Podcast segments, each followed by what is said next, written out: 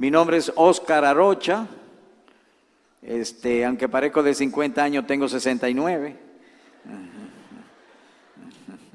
Así que estoy doblando ya. Loco por llegar a los 70 porque los, los robustos llegan a 70. Y me encanta eso porque soy flaco, chiquito, y si llego a 70 la escritura dice que soy robusto.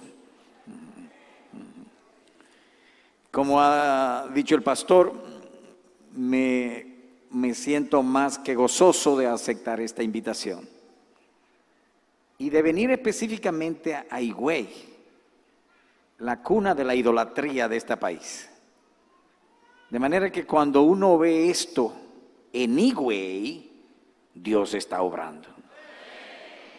Los ídolos están siendo derribados. Y particularmente ahora que he venido, este, me siento aún, y nuestra iglesia, hemos estado orando más con el pastor Rafael, de orar de que esta iglesia Dios la haga puerta del cielo y casa de salvación. Y no solamente esta iglesia, las iglesias aquí representadas. Así que, Pastor Rafael, me siento muy, muy contento de estar aquí. Y que se repita. Y pudiéramos volver, hay alguno de ustedes que lo conozco hace años Teníamos una conferencia de pastores en Santiago todos los años y algunos de ustedes pues venían a, nuestra conferencia. Estoy casado hace 46 años. Este, tengo tres hijos, nueve nietas. Así que que no lo sepa más nadie si aceptan ofertas. Porque casar nueve muchachas, eso debe ser difícil. Pienso yo. Pero nuestro Dios todo lo puede. Y hay una oración que hago a diario por mis nietas. Señor, dale marido a mis nietas.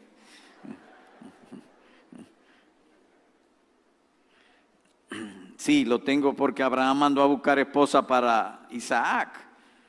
Entonces lo menos que yo puedo hacer es pedirle a Dios que le mande marido a, mis, a mis nietas. Bien, el texto para predicar se encuentra en el libro de los Romanos, como se ha dicho, capítulo 1 y el verso 16.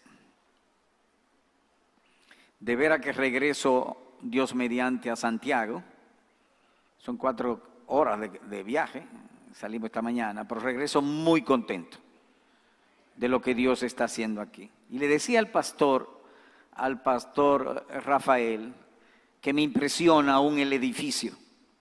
Es decir, cuando uno ve este edificio, entre líneas hay un mensaje. En esto estamos en serio. Y entre líneas también hay un mensaje, que esto es un testimonio del amor a Cristo. Del esfuerzo que ustedes han hecho para levantar este edificio. Y reitero, quiera Dios hacer de este lugar puerta del cielo y casa de salvación. Decía el pastor Rafael hablando del pastor Amadito, él me, a través de él, Cristo me salvó, me bautizó, me discipuló, que eso mismo se diga de miles aquí en Higüey. A través del pastor fulano, a través del hermano fulano, Cristo me salvó. Y me impresiona también los músicos. Si alguno de ustedes no tienen trabajo, pueden irse a Santiago, yo allá lo empleo. Me gustan los músicos de aquí. Lo hacen muy bien. Y el de aquí, el que canta, wow, qué bien lo hace. ¿Cómo se llama? ¿Eh? Luis, ah, igual que mi hijo. Luis tiene trabajo en Santiago. Mm.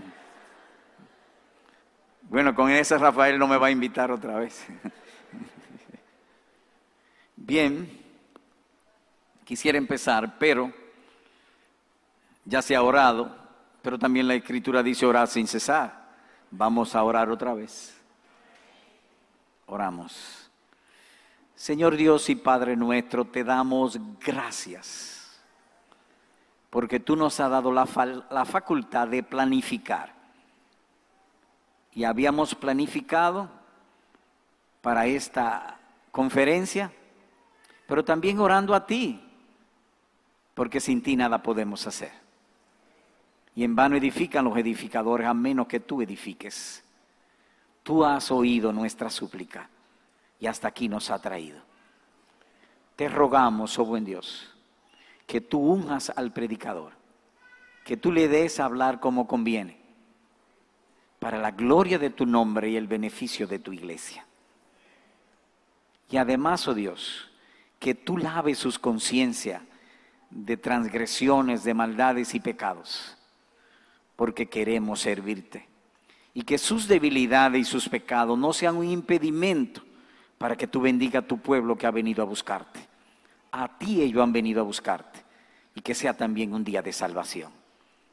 Sé con nosotros, Dios, conforme a lo inmenso de tu compasión, a lo inconmensurable de tu misericordia, porque tú eres Dios clemente y perdonador.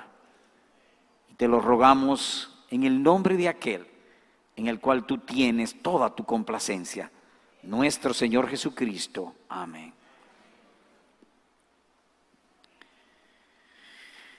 Hemos llamado a esto el mensaje central del Evangelio. Y el texto que se ha escogido, por sugerencia del mismo pastor, es verso 17, Romanos 1, 17, el cual vamos a leer. Dice así, porque en el Evangelio la justicia de Dios se revela por fe y para fe, como está escrito, mas el justo por la fe vivirá. Este versículo 17 está dentro de un pasaje que empieza en el verso 15. Nótense que el verso 15 dice, así que, o en conclusión, o por tanto. De manera que el escritor divino, en este caso el apóstol Pablo, ha venido hablando y llega hasta el versículo 14 y en el versículo 15 dice, así que. Llama nuestra atención pues, así que es una aplicación. Y se nota más la aplicación porque lo aplica a sí mismo. Y él dice, en cuanto a mí, en cuanto a ti que, pronto estoy a anunciaros el Evangelio también a vosotros que estáis en Roma. Hay otra versión que dice, ansioso estoy para anunciar el Evangelio en Roma. Él tenía ansia, anhelo, un deseo ferviente, pasión por ir a llevar el Evangelio a Roma. Así que le preguntamos al escritor divino, porque uno le pregunta a la Biblia y la Biblia responde. Le vamos a preguntar a Pablo, Pablo, ¿por qué tú estabas tan ansioso, tan anhelante de ir a Roma a predicar el Evangelio? Y su respuesta empieza en el verso 16. Porque no me avergüenzo del Evangelio. Pablo, ¿por qué? Porque no me avergüenzo del Evangelio. ¿Y por qué no te avergüenza?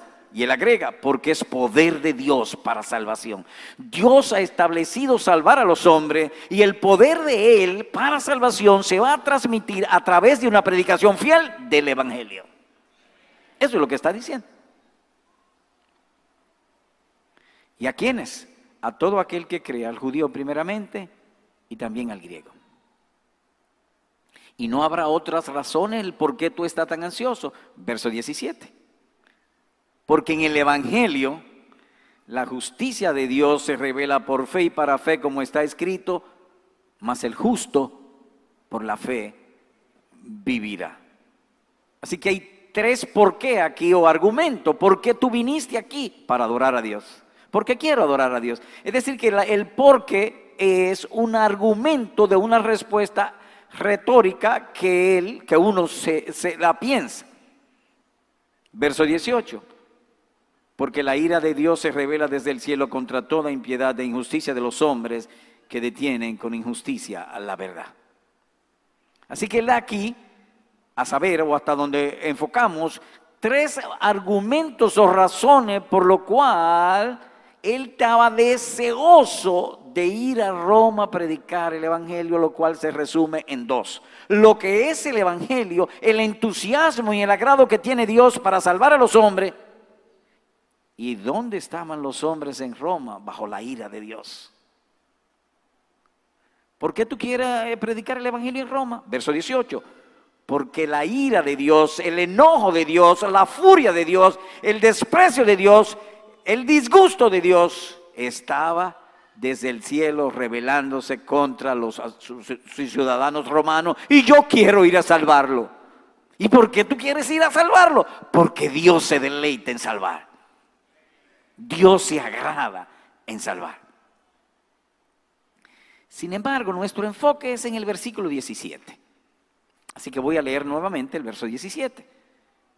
Porque en el Evangelio la justicia de Dios se revela por fe y para fe, como está escrito, mas el justo por la fe vivirá. ¿Cuál es el punto central del Evangelio que Pablo dice aquí? Vuelvo a leer. Porque en el Evangelio la justicia de Dios. ¿Qué es lo que revela el Evangelio? ¿Qué es lo que enseña el Evangelio? ¿Qué es lo que dice el Evangelio? La justicia de Dios. Ese es el tema central del Evangelio y que hemos tomado y esperamos y rogamos que Dios bendiga en esta noche. La justicia de Dios es lo que se revela en el Evangelio. Por eso no me avergüenzo.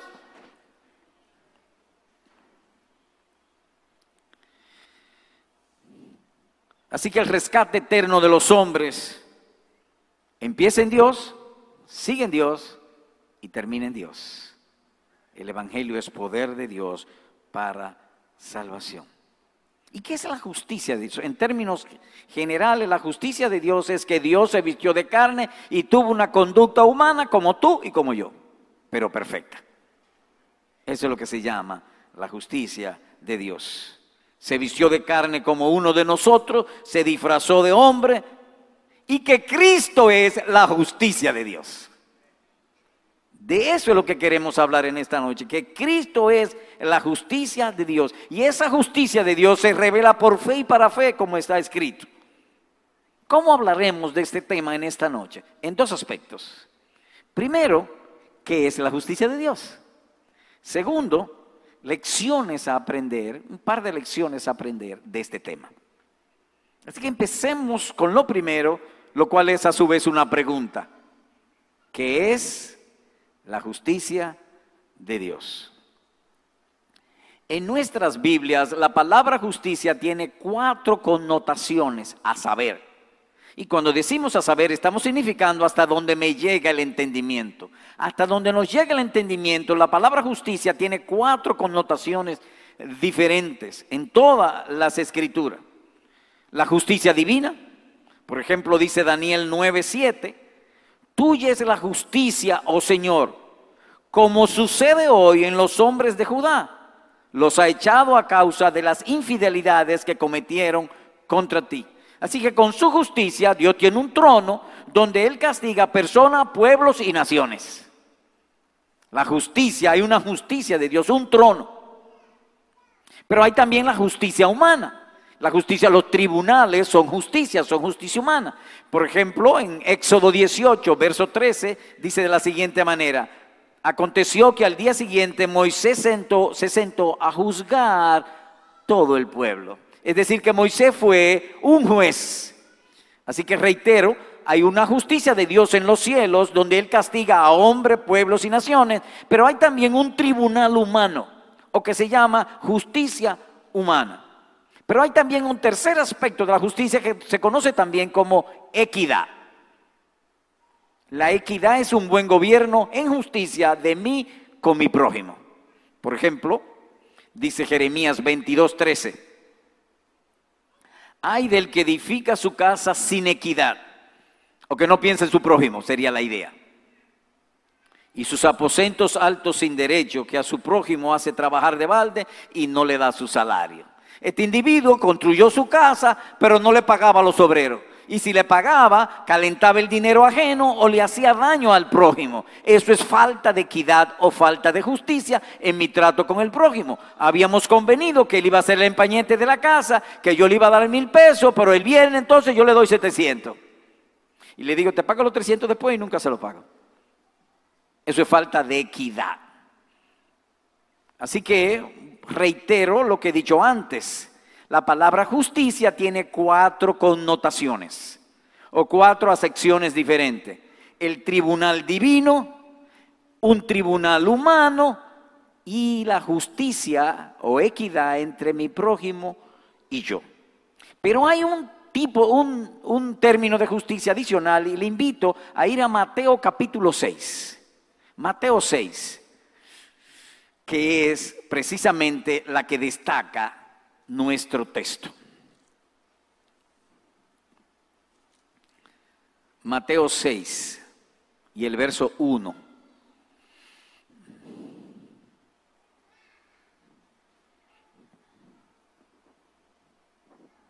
Leo. Guardaos de hacer vuestra justicia delante de los hombres para ser vistos de ellos, de otra manera no tendréis recompensa de vuestro Padre que está en los cielos. Del texto vamos a inferir una definición. La justicia que dice este versículo es algo que yo puedo construir por mí mismo. Porque dice, guardado de hacer, no la ajena, la tuya, vuestra justicia delante de los hombres. Por lo tanto, inferimos que la justicia de una persona es su conducta moral o religiosa. Eso es lo que se llama justicia.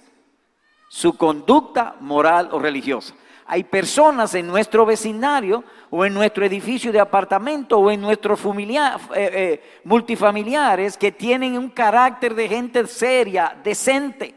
Pero hay otros que tienen el carácter de mala paga, de bocones, de, de pleiticos. Esa es su justicia. Esa es su justicia. Tú tienes una justicia y yo tengo una justicia. Así que la justicia tiene cuatro acepciones. Algunos tienen su propia, todos tienen su propia justicia. Algunos positiva y otros negativa en términos humanos. En términos humanos. Volvemos a Romanos entonces. Con eso en mente volvemos a Romanos.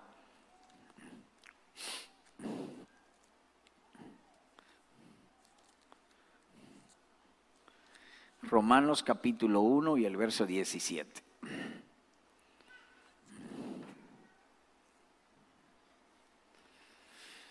Leo. Porque en el Evangelio la justicia de Dios se revela por fe y para fe. Dios bajó a este mundo, se vistió de carne y tuvo una conducta perfecta o una conducta de justicia, tuvo una justicia como tú y como yo. Y eso es lo que revela el Evangelio, que Dios estuvo aquí en esta tierra y vino a rescatarnos y tuvo una conducta perfecta, que es su justicia. Por eso dice la justicia de Dios. Dios nos visitó, Dios estuvo en esta tierra. Y es una cosa maravillosa porque cuando un hombre le escribe un libro, él no puede entrar dentro del libro, pero Dios escribió un libro, toda la creación, y él entró dentro. Porque nuestro Dios hace todo lo cuanto él quiere la justicia de Dios. Ahora, ¿cómo fue esta justicia? ¿Cómo sucedió? Oigan esto.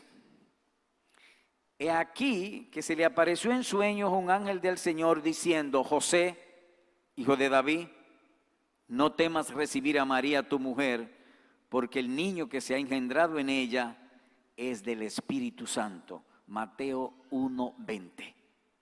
Dicho de otro modo, una jovencita llamada María, siendo virgen, fue cubierta por el Espíritu Santo.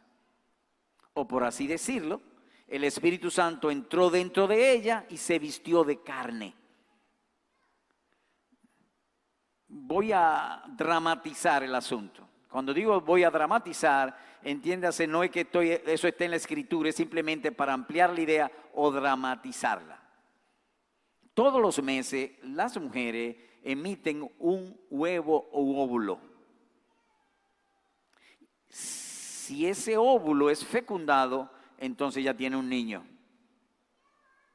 Por así decirlo, el Espíritu Santo, dramatizando el asunto, entra dentro de la matriz de una muchachita llamada María, una jovencita, y se mete dentro del óvulo, lo fecunda y dura nueve meses y a los nueve meses nace un niño llamado Jesús que es Dios vestido de carne. Esa es la justicia de Dios. Dios vestido de carne.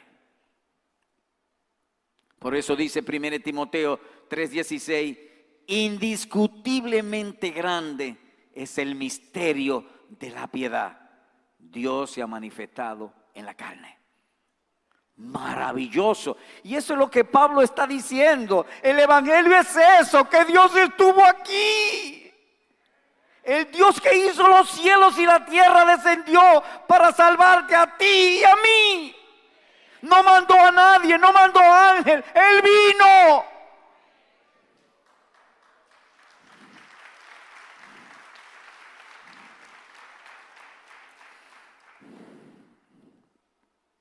Ahora esto no es nuevo del Evangelio, eso estaba profetizado. Jeremías capítulo 23, versículo 6 dice, en sus días, vamos a buscarlo allá, vamos a Jeremías 23, 6, por favor.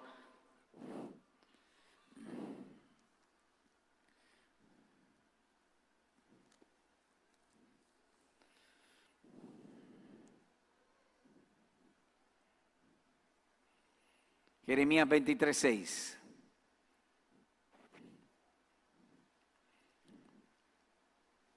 Leo. En sus días será salvo Judá e Israel habitará confiado. Salvo, ya salvo. En otras palabras, que todos los pecados que se cometieron desde Adán hasta la cruz del Calvario, el Señor Jesucristo con una, una había una factura en contra. La justicia divina tenía una factura en contra. En ese día en el Calvario, esa factura por todos nuestros pecados, el acta que nos era contraria, Cristo la pagó saldada, no deuda. Por eso dice el texto, en sus días será salvo Judá, Israel será confiado, y este será su nombre con el cual le llamaremos Jehová, justicia nuestra. Dios nuestra justicia. Aleluya. En término más sencillo, Gálatas 3:27 dice, todo lo que fuisteis bautizados en Cristo, de Cristo os habéis revestidos. El creyente es revestido con el Señor Jesucristo. Obviamente está hablando en términos metafóricos, no físicos, sino espirituales. Es decir, que la conducta perfecta del Señor Jesucristo nos, e, e, nos es imputada, nos es vestida. Y aunque nos queda grande, vamos a caminar con Él. Como le quedó grande a David la, vestidura de Saúl, nos queda grande, pero nos la dieron. La tenemos. Les invito ahora a ir a, para ampliar un poco el tema, a 2 Corintios capítulo 5 y el verso 18.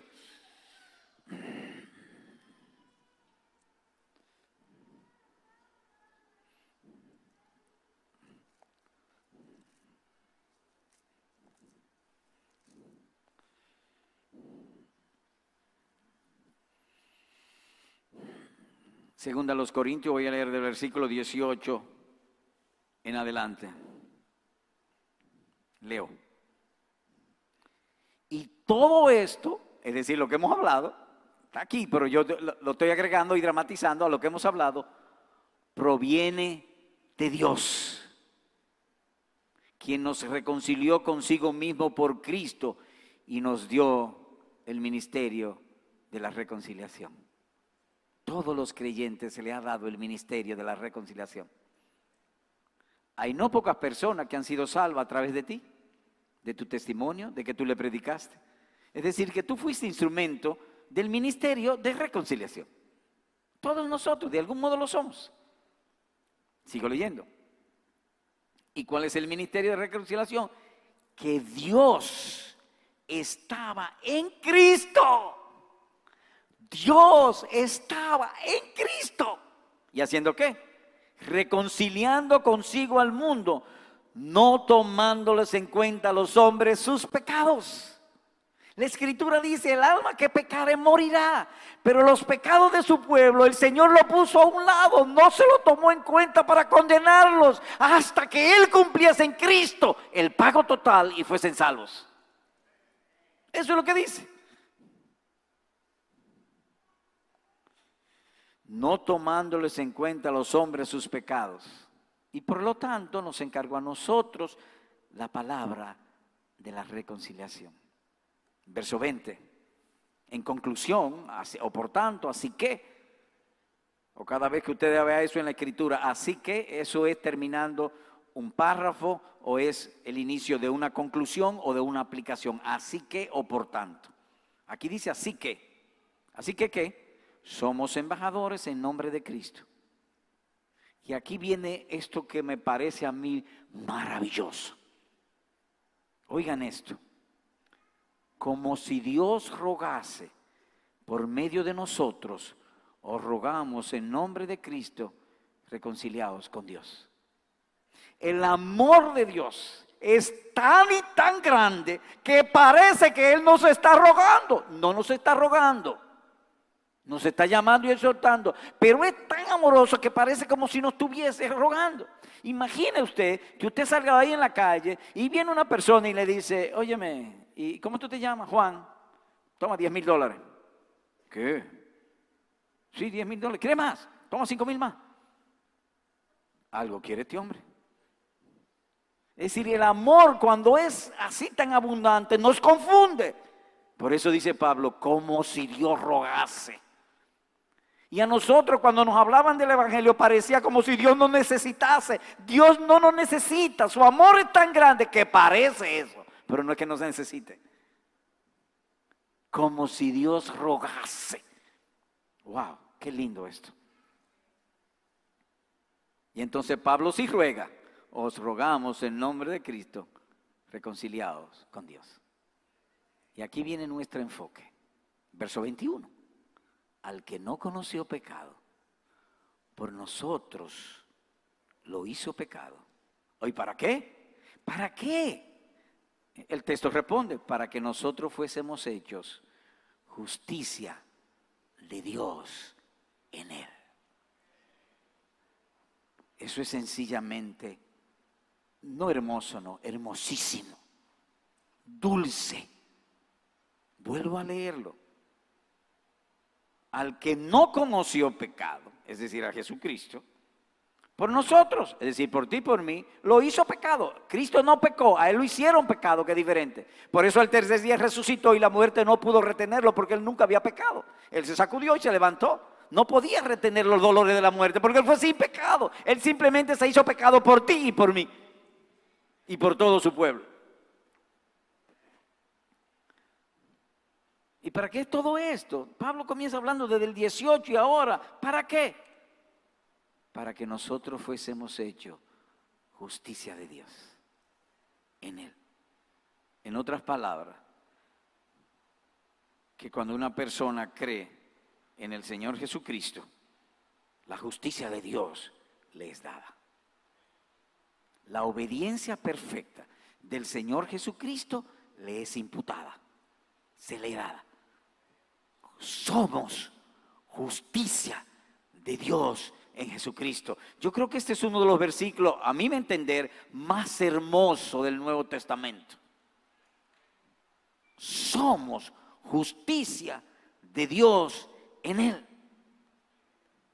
Dicho de otro modo, que es verdad, en la cruz del Calvario me perdonan todos mis pecados. Pero sí, pero yo no tengo nada que me recomiende delante de Dios. Entonces la obediencia perfecta de Jesucristo me la dan para que me recomiende delante de Dios. A eso él se le llama la justificación. Mediante la fe le damos nuestro pecado original nuestros problemas, nuestras miserias, nuestra ignorancia, y Él nos da su espíritu, sus méritos y privilegio. Él nos imparte sus privilegios y toma nuestras miserias para sí mismo. El punto a significar es que la gracia de Dios ordena que la conducta perfecta de Jesucristo sea dada al que cree o que mediante la fe somos justificados. Ese es el Evangelio. En el Evangelio la justicia de Dios se revela. Ese es el centro del Evangelio. Y esto es por gracia. Señor predicador, ¿y usted aquí me puede decir lo que es la gracia? Bueno, la gracia comenzó en, en Adán. Dios le dio mandamiento a Adán, Adán transgredió el mandamiento, pecó contra Dios, Dios lo llama y él se esconde. Sin embargo, Dios le da la promesa de Cristo, de un Salvador. Esa es la gracia. Cuando Adán pecó, ¿qué se hizo? ¿Amigo o enemigo de Dios? Enemigo de Dios. ¿Y qué hizo Dios con él? Lo salvó, le dio la promesa de Cristo. Oh, por la gracia es el amor de Dios con sus enemigos. Pablo dice en 1 Timoteo 1:13, yo antes fui perseguidor, blasfemo, injuriador, y por esto fui recibido a misericordia, pero por la gracia. Pablo se hizo enemigo de Cristo y Cristo fue y lo salvó, porque la gracia es eso, el amor de Dios para salvación a sus enemigos. Necesitamos conocer más y crecer en la gracia, para que podamos responder con mansedumbre, con humildad a aquellos que nos hacen mal y que nos injurian, como Cristo hace con nosotros.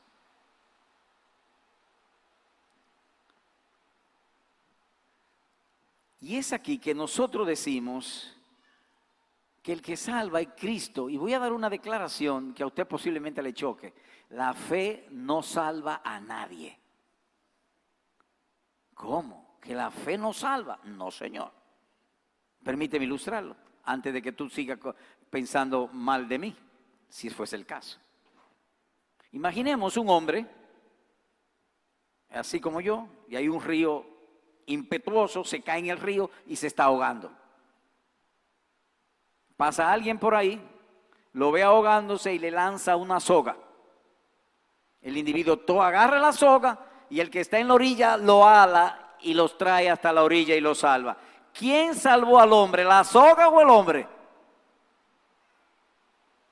El hombre. ¿Y qué fue la soga? El instrumento. Si usted le da la soga solo, eso no hace nada. La fe que salva es el instrumento que me une con Jesucristo. Pero la fe no salva. Quien salve es Jesucristo.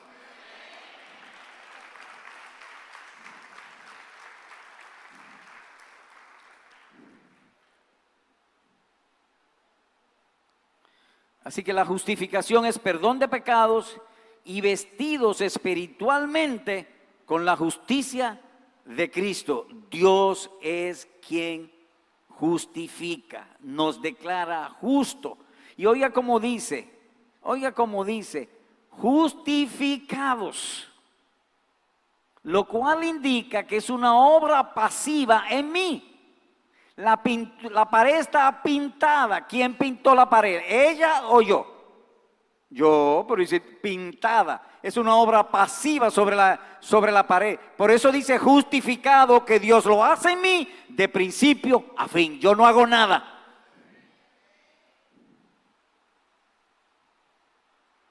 Recuerdo en una oportunidad, le voy a contar algo, quizá triste en mi caso. Yo me convertí cuatro veces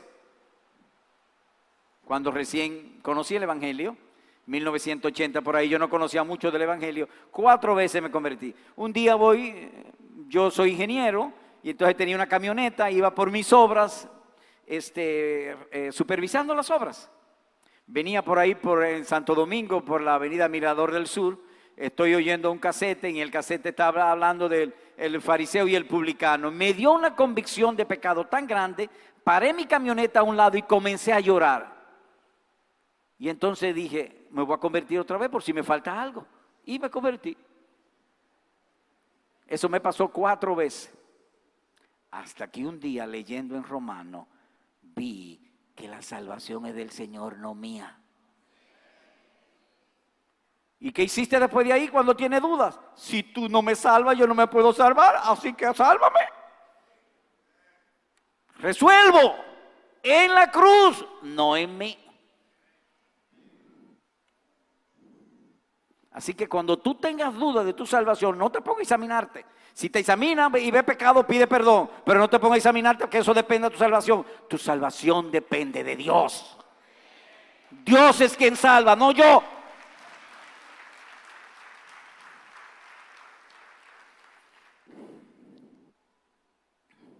Dios estaba en Cristo reconciliando al mundo consigo mismo, no tomándole en cuenta sus pecados. Maravilloso eso. Cuando Él vino a salvar, no nos tomó en cuenta los pecados. Los pecados nuestros estaban diciendo, condéname, condéname, condéname. Pero Él no los oyó.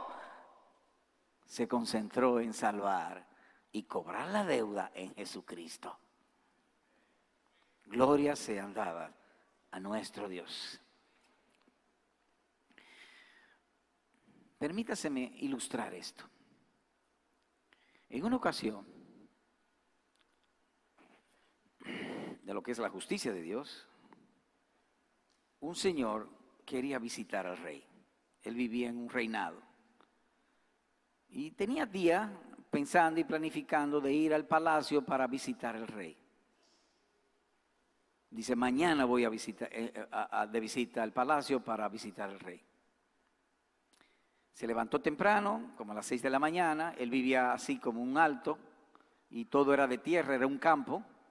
Cuando él viene bajando de, su casa para coger la carretera, resbaló y cayó dentro de una posilga que le daba el agua hasta aquí.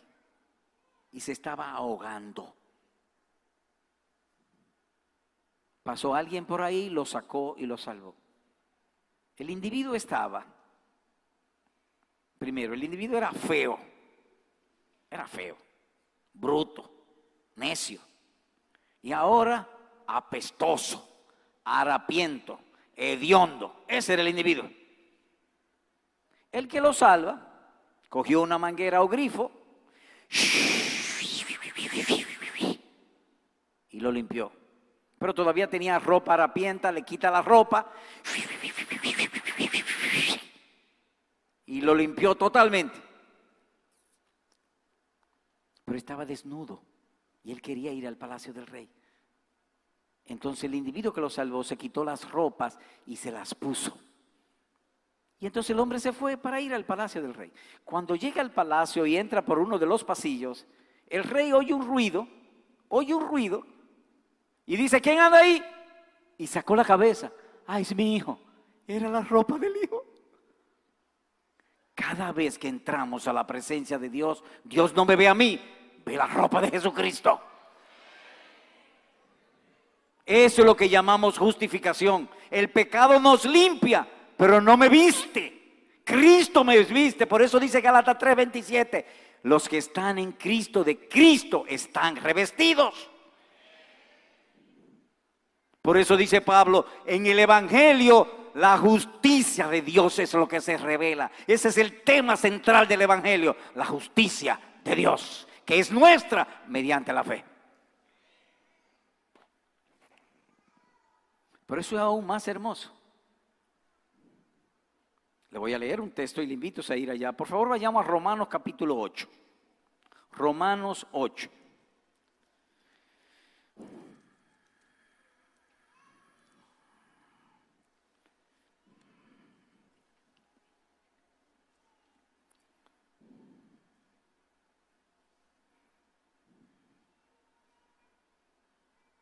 Voy a leer los versículos 33 y luego 38 y 39 y trataré de aplicarlo. ¿Quién acusará a los escogidos de Dios? Dios es el que justifica. Hermana, si tu marido incrédulo te acusa que tú eres impía, no importa que te acuse, Dios es el que justifica.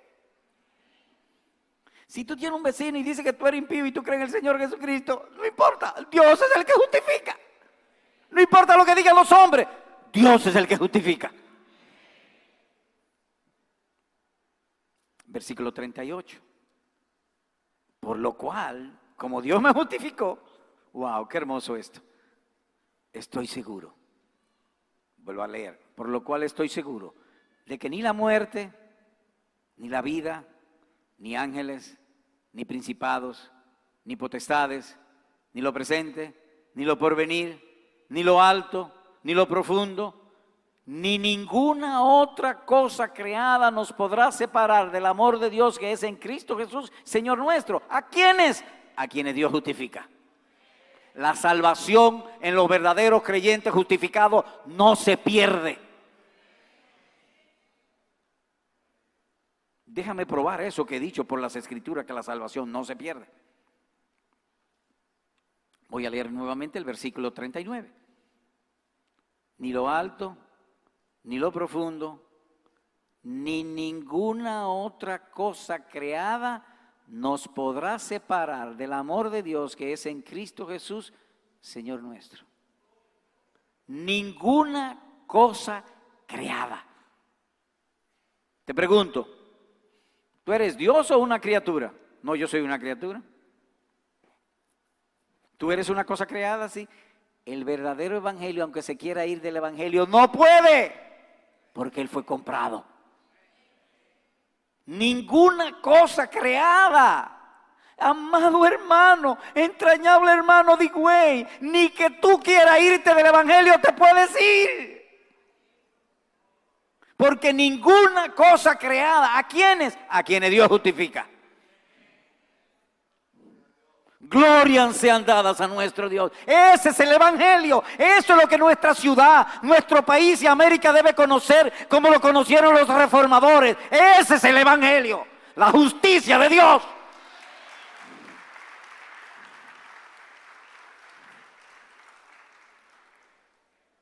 Ahora debo decir que la justificación no hace ningún cambio moral. La justificación es lo que se llama un acto forense. Es decir, más o menos lo siguiente, yo estaba en el tribunal divino para ser condenado. Y luego entonces, creyendo en Cristo, me perdonaron los pecados, me justificaron y me libertaron, pero todavía yo no he llegado a la, a la celda mía y he sacado todas las cosas y me he ido. Simplemente se declaró justificado.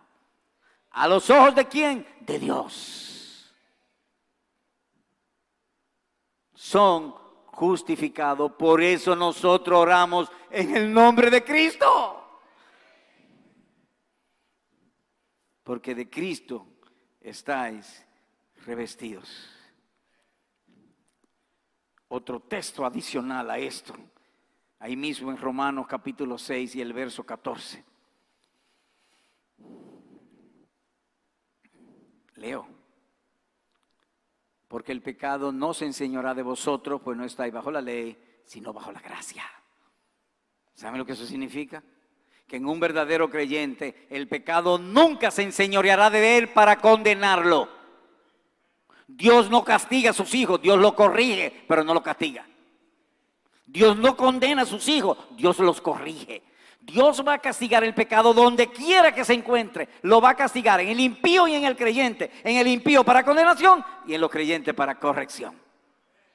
Pero nunca para condenación. Por eso dice el apóstol, ahora pues lo que está ahí escrito, no hay condenación para ustedes.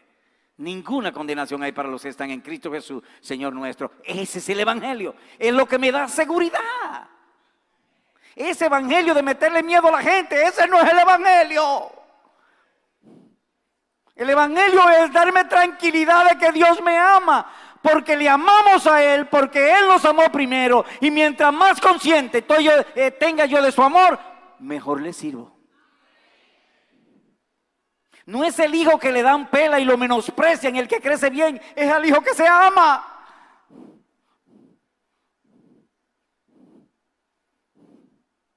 Y no debemos dar palo. Bueno, a veces hay que dar palo, yo no digo que no se den palo. Pero la hermosura del Evangelio no es esa. La hermosura del Evangelio que es que ahora Dios es mi Padre, ya no mi juez.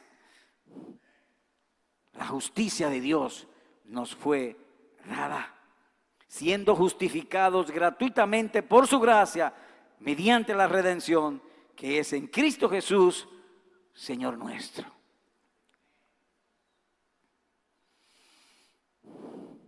Así que volvamos otra vez a Romanos 1, por favor.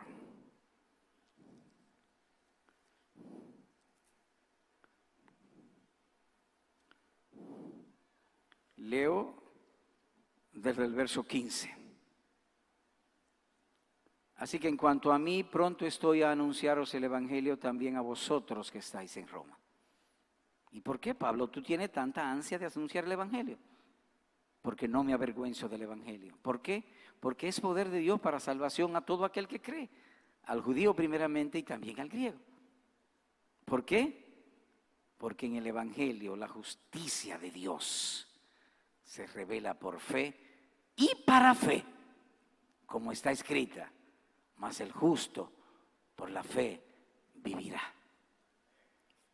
La fe tiene una virtud o poder doble. Lo lejano lo hace cercano y lo invisible lo hace visible. Lo lejano lo hace cercano y lo invisible lo hace visible. Y dice el texto que la justicia de Dios se revela por fe. Usted sabe lo que creer que Dios estuvo en este mundo. Salomón, que Salomón, se impresionó con ello. Cuando él estaba en la dedicación del templo, en un momento dedicando el templo, dice, Señor, los cielos y los cielos de los cielos no pueden contener tu grandeza. ¿Cómo es que tú vas a vivir aquí en la tierra? El hombre más sabio de la tierra no pudo comprenderlo, que Dios iba a vivir entre nosotros. ¿Y qué se necesita para eso? Fe. Se revela por fe y para fe. ¿Para qué? Para fe, para recibir la justificación y el perdón de pecados. La santificación, la adopción y la glorificación. Todo sea por fe. El texto dice algo más que queremos destacar en breve. Mas el justo por la fe vivirá. Amado hermano, no hay un lugar de la Biblia que diga que el justo vive por obediencia. No, el justo vive por fe. Los fariseos obedecían sin fe. Es decir, que cualquiera puede obedecer sin fe. Entonces lo que vale no es la obediencia, lo que vale es la fe. Por la fe Moisés se sostuvo como viendo al invisible, o dicho de otra manera, que el justo ha de vivir por fe, el poder de Dios viene a nosotros por un canal llamado fe. En una de las introducciones en esta noche alguien decía, creo que el canal 57 está transmitiendo. ¿El canal 57? No sé, el 57, exactamente el 57. Imagina que yo estoy en mi casa sentado en la terraza y quiero ver esto que se está sucediendo aquí, esto maravilloso y glorioso que está sucediendo aquí. ¿Cómo lo veo? Por el canal 57. Si yo quiero el poder de Dios en mi vida, no es por obediencia, es por fe. La obediencia es un efecto, un fruto de la fe. Mas el justo por la fe vivirá. ¿Qué vimos hoy? Bueno, que el Evangelio de Cristo tiene un mensaje central, la justicia de Dios. Y se expuso de esta manera. Uno, que es la justicia de Dios. El Señor entró a la matriz de una jovencita llamada María, siendo virgen, y allí se vistió de carne, y después de nueve meses en su vientre, ella le dio a luz, y ese, esa justicia es el Señor Jesús. El Señor Jesucristo es Jehová, justicia nuestra. Y él tuvo una conducta moral o perfecta, por eso se le llama Nuevo Testamento, porque él murió y toda su herencia se le dio a los que creen en él. Somos herederos. Él es Dios, él no necesita conducta humana, nos la da a nosotros.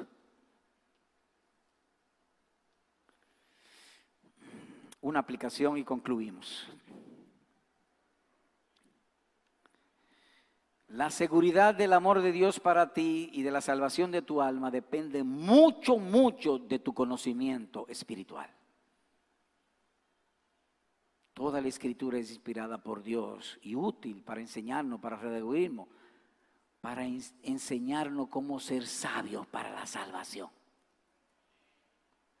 Cómo ser sabios para la salvación. La salvación tiene tres aspectos, tres. Cristo me salva de la culpa del pecado, Cristo me salva del dominio del pecado y Cristo me salva de la consecuencia del pecado o el infierno. Permítame ilustrar esto.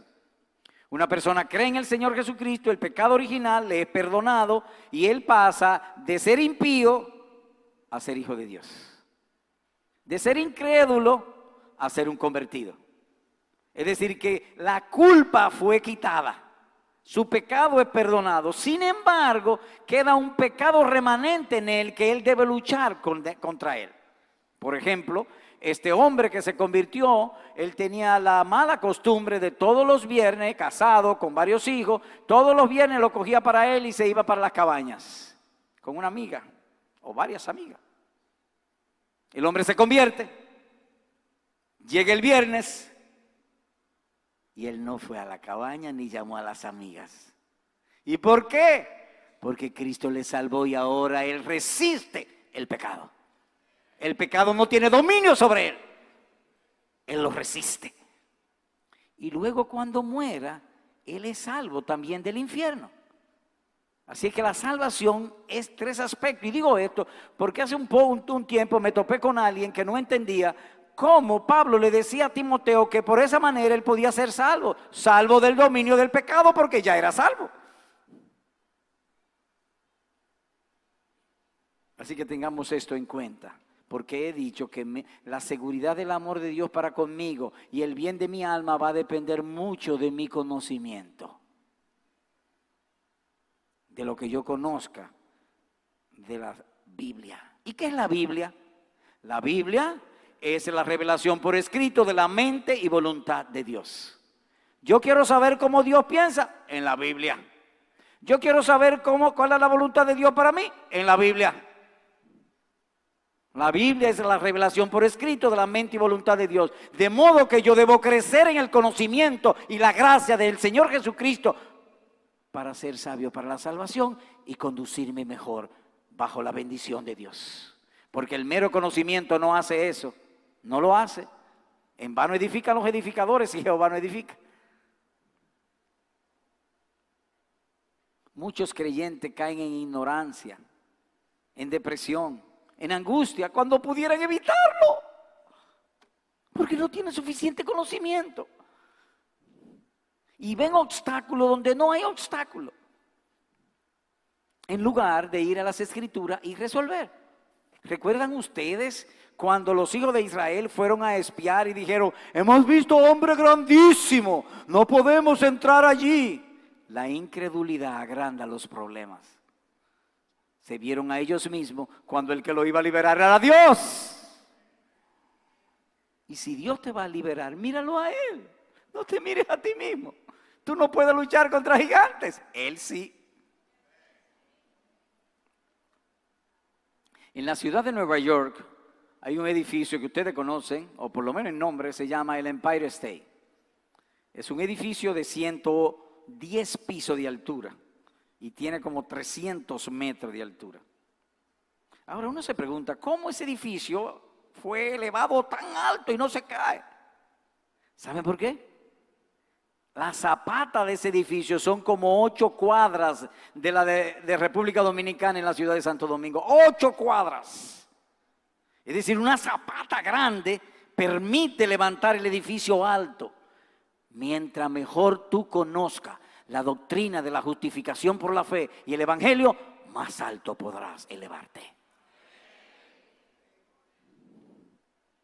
Esforcémonos y oremos que en Higüey se levanten púlpitos sólidos y que digan, no me avergüenzo del Evangelio, porque el Evangelio es poder de Dios para salvación, porque en el Evangelio se revela la justicia de Dios por fe y para fe, como está escrito, mas el justo por la fe vivirá. Dios bendiga su palabra en nuestros corazones.